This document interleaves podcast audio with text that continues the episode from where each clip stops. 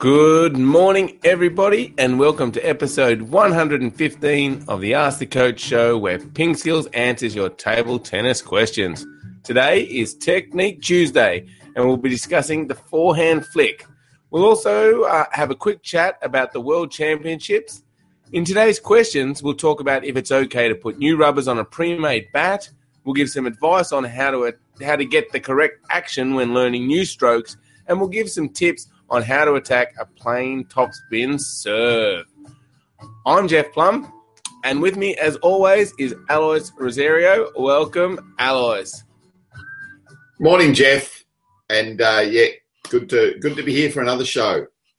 Absolutely, the world, the yeah. world is really, yeah, yeah. The World Championships is interesting. They've uh, finalised all the qualification matches, and it's interesting that. Uh, Like the main draw hasn't started yet, and they've already completed four hundred eighty-one matches, two thousand games, thirty-eight thousand points, but we haven't even started.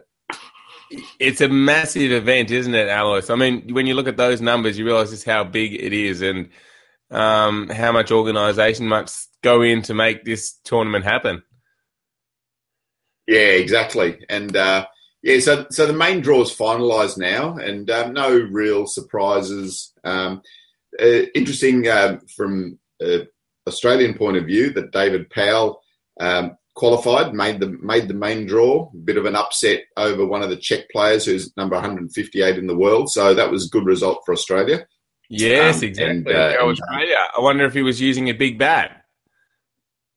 Uh, maybe. Maybe he's been... Uh, Taking some lessons, that's right. Or does that only work against the Chinese? I think so. And uh, he hasn't got a Chinese player first up either. He's got, I think he's got someone from Taipei in the first round. So I wonder if that works, maybe. Great. Yep. All right. And so um, we'll put a link in the show notes to the I T T V where you can watch the World Championships. They've got eight um, tables live streaming on their I T T V channel. So make sure you check out some of the games. Great to watch. All right, Alois. Um, should we move on to Technique Tuesday? Absolutely. So um, today we're going to be talking about the forehand flick. Um, we've just released a new video, if you haven't seen it yet, on the forehand flick in H D. And I think you'll say, Alois, you were pretty happy with how it came out. Yeah, you know, like Geoff's editing skills, don't tell him, but Geoff's editing skills, pretty good, pretty good. Um, yeah, no, it's uh, it's come up really well, and I think it it, um, it really highlights some of the, the really important things about the flick. And, you know, probably the one most important thing is to just be able to get that wrist back before you make the flick um, on the forehand side. So I see a lot of players trying to make the flick starting from here, and they got no power because um, they're not utilising their wrist properly. So just getting that wrist back um, allows you to come forward a little bit more. And also, it, you can change it. If I've got the wrist back, I can play down the line there, or I can play across court by just hitting it a little bit later as well. So, um, yeah, it just opens up possibilities as well. So that's probably one of the really key things with the flick. The other one is to make sure you're hitting the ball at the top of the bounce. If you hit the ball at the top of the bounce, um, again, you're giving yourself the best opportunity. There's not much margin with the with the flick because the ball doesn't bounce very high. So if you hit the ball really low or early, then you've got to lift the ball up. So you've got to put a little bit more topspin on it, which makes the ball um, a bit slower. So by waiting for the ball to come up the top of the bounce, you can flick it hard and fast. So, yeah. Um, take a look at the video. Um, I like it. I like I like the editing skills of Jeffrey, um, and uh, and see see how you go. Great. All right. I'll put a link in the show notes so you can check it out. And um, yeah, we'll go. We in the video we go over some of the points Alois has mentioned and a few others. So check it out. The forehand flick. All right, Alois. Um, yesterday's PingSkills question of the day was, who has the best draw in the men's singles at the World Championships? Yeah, so now that the draw's done, I don't, I don't think um, anyone's really got a great draw. You know, it's, I don't think, I don't think anyone's going to stand out from it. Um, you know, probably, probably if you look at it, um, you know, uh, Ma Long um, avoiding Zhu Xin and Zhang Jike um, in the in the same half. So he's got Fan Zhendong, still still a tough um, tough ask in the semi. But yes, yeah, so, so for me, I think Ma Long slight favourite uh, because uh, Zhu Xin and Zhang Jike will have to play each other in the semi-final if they both get there, of course. But um, that's how it looks. So I think I think Ma Long probably the, the happiest out of uh, out of all the players in the draw. Yeah, it's an interesting one, isn't it? I mean, there's so many good players at the World Championships, and even the first round for these players, they're not going to, you know, be taking it easy. Um, there's some good players in the first round. Yeah, so um, Ma Long, Ma Long plays against the number one hundred player in the world from um, Iran um, first up. You know, you, you'd think that that's a reasonably comfortable match, but... Um, First match in the World Championships, you know, he'll have a few nerves and, um, you know, hopefully it, they uh, they provide a good match for us. So that's on table one um, in eleven hours from now. So uh, so you'll be able to see that live streamed on I T T V in eleven hours. So get onto it. Brilliant. All right. And the PingSkills question for today is... Uh, what was your favourite match of the day at the World Championships? So um, if you've been uh, watching out and looking at the I T T V results, leave a comment and let us know what was your favourite match of the day. You can go to ping skills dot com and click on the blog link and you'll find all the shows and leave a comment there. Yeah, so you can um, in, include include today's matches in that as well. So uh, take take a look at the uh, the first round of singles in both the men's and women's singles, and uh, let, let us know tomorrow which is your best or, or favourite match. Excellent. All right. Um, in the questions, Alice, first up we've got one from Abdullah who says, I'm currently using a pre-made bat. Would it be suitable to remove the rubber and reuse the blade? And please recommend some rubbers for me that provide good spin and speed. I'm an amateur learning chops and forehand loop. Yeah, so it it is good to um, replace rubber on a pre-made bat, um, just depending on the type of pre-made bat. So have a look here. This is a really um, old, cheapy um, pre-made bat. I think the bats, you know, used to cost about seven or eight dollars. Um, they were a Steger Steger bat. Um, so I used them quite a bit um, and put different rubbers on. So here I put an old Shriver rubber on it.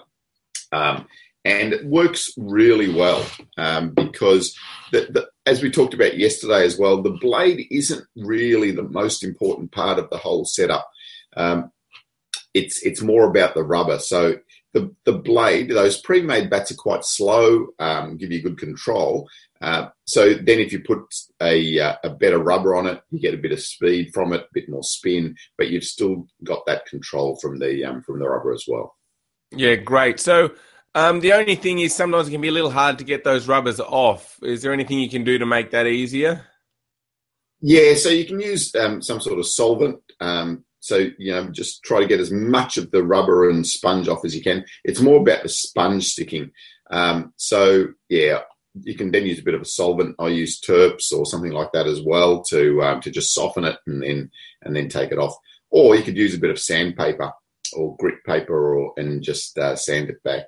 As well. Yeah, and that's just because the pre-made bats, they use a really solid glue um, to stick the rubbers on in the factory, um, whereas when you put the rubbers on yourself, you'll use just the normal water-based table tennis glue, and then that's much easier to take on and off. And then um, some rubbers for an amateur learning chops and forehand loops, Alois?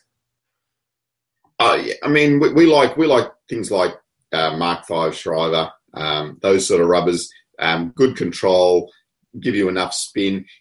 If you if you're doing a lot of chopping, then I'd just go a thinner sponge underneath it. So maybe a one point five millimeter sponge.